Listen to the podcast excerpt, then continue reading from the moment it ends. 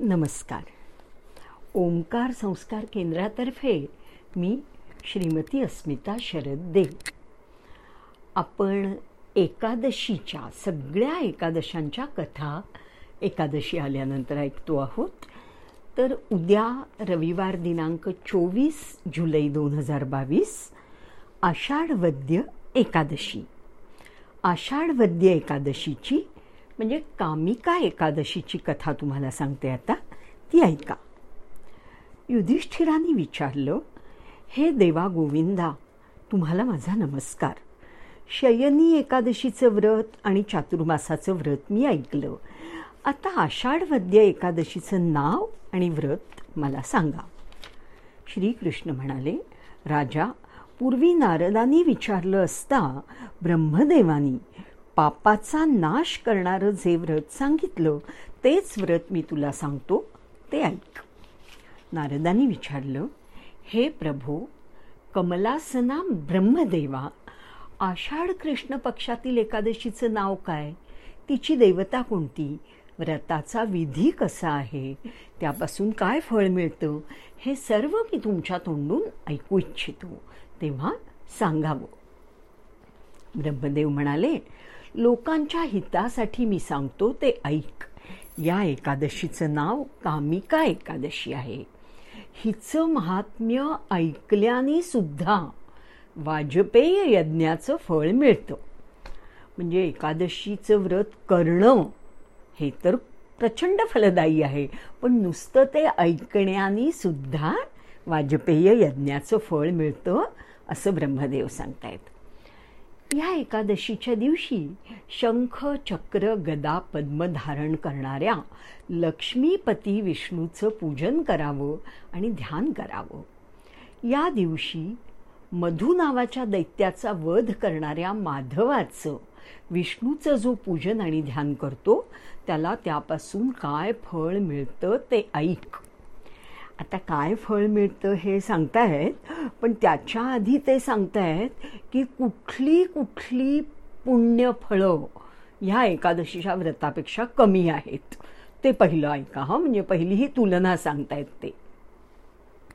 या एकादशीच्या दिवशी श्री विष्णूचं पूजन केलेलं असताना जे पुण्यफळ मिळतं ते गंगेमध्ये काशीमध्ये नैमिषारण्यात किंवा पुष्कर क्षेत्रातही मिळत नाही.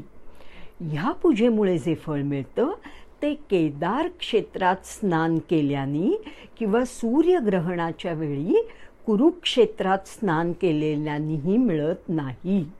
तसंच या पूजेमुळे मिळणारं फळ गोदावरी नदीत सिंह राशीत गुरु आला असता.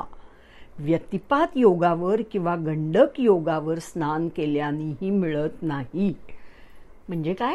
ह्या एकादशीचं फळ जास्त मोठं आहे. जो मनुष्य समुद्र आणि वनांसहित सर्व पृथ्वीचं दान करतो त्याला मिळणारं पुण्यफळ आणि कामिका एकादशीचं व्रत करणाऱ्याला मिळणारं पुण्यफळ हे सारखंच असतो. जो मनुष्य सर्व साहित्यासह प्रसवकाली गायीचं दान करतो त्या गोदानाचं पुण्यफळ कामिका एकादशीचं व्रत करणाऱ्याला मिळतं.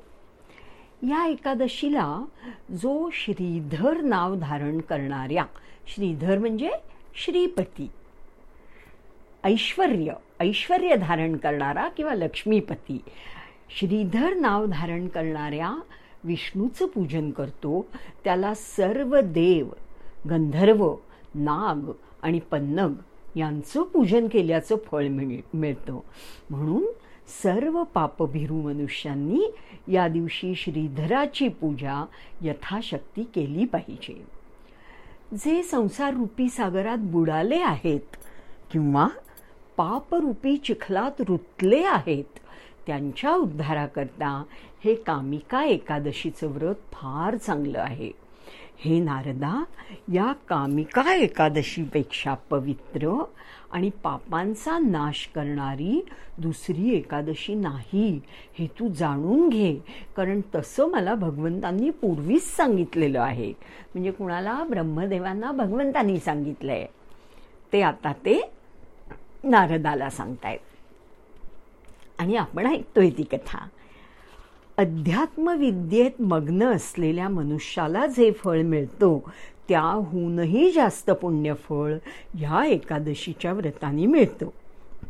हे व्रत करणाऱ्यांनी एकादशीला रात्री जागरण करावं त्यामुळे त्याला रौद्र यमदूत पाहावे लागत नाहीत. त्याला वाईट गती मिळत नाही.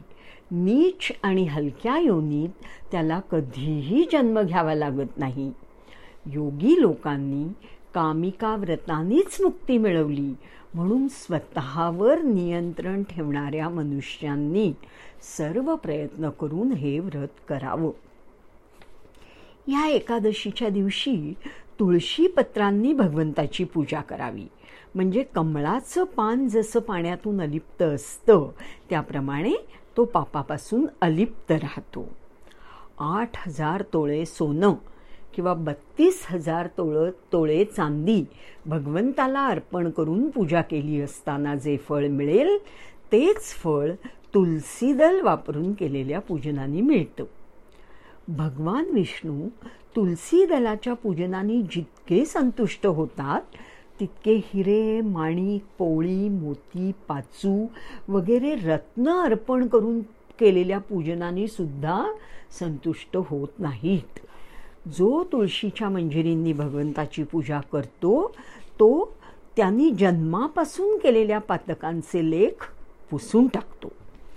तुळशीचं दर्शन घेतलं असता ती अखिल पातकांचा समुदाय नष्ट करते. आता बघा तुळशीचं सगळं महत्त्वाचं सांगितलंय बरं का. तुळशीचं दर्शन घेतलं असता दर्शन ती अखिल पातकांचा समुदाय नष्ट करते. तुळशीला स्पर्श केला तर ती शरीर पवित्र करते. तुळशीला वंदन केलं तर ती रोगांचं निरसन करते. तुळशीला पाणी घातलं तर यमाचं भय नष्ट होतं. तुळस अंगणात लावली म्हणजे भगवान कृष्णाचं वास्तव्यच आपल्या घरात झाल्याप्रमाणे होतं. भगवंताच्या चरणावर तुळशी दलं तुळशी दलं अर्पण केली असताना मुक्ती मिळते अशा ह्या तुळशीला नमस्कार असो.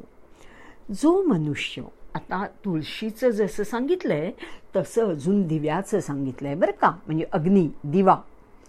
जो मनुष्य या एकादशीच्या दिवशी देवघरात किंवा मंदिरात रात्रंदिवस दिवा लावतो त्याच्या पुण्याची संख्या चित्रगुप्तालाही मोजता येत नाही.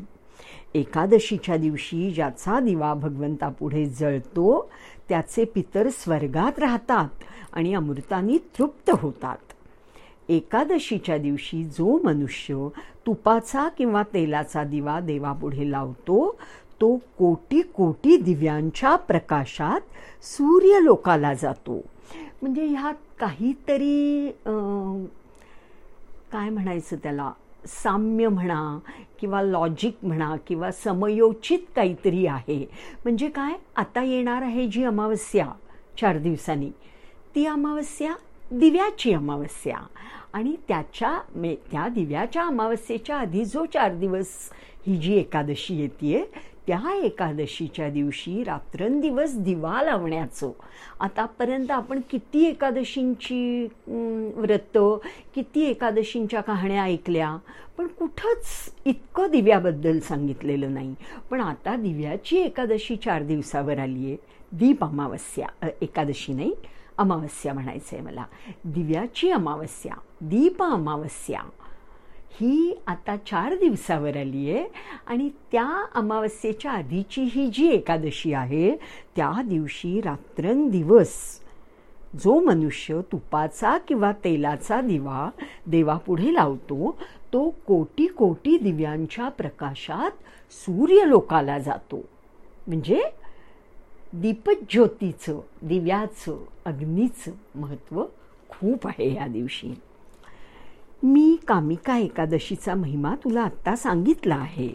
मनुष्यांनी सर्व पापांचा नाश करणाऱ्या या कामिका एकादशीचं व्रत जरूर केलं पाहिजे. ही कामिका एकादशी ब्रह्महत्या किंवा भ्रूणहत्या यांचंही पाप नाहीसे करते. हे एक लक्षात घ्या हं. म्हणजे काही स्पेसिफिक पापं दिली आहेत प्रत्येक एकादशीच्या ह्याच्यात. अमकं पाप नाहीसं होतं तमकं पाप नाहीसं होतं. कामिका एकादशीचं काय लिहिलं आहे ब्रह्महत्या किंवा भ्रूण हत्या भ्रूण म्हणजे काय?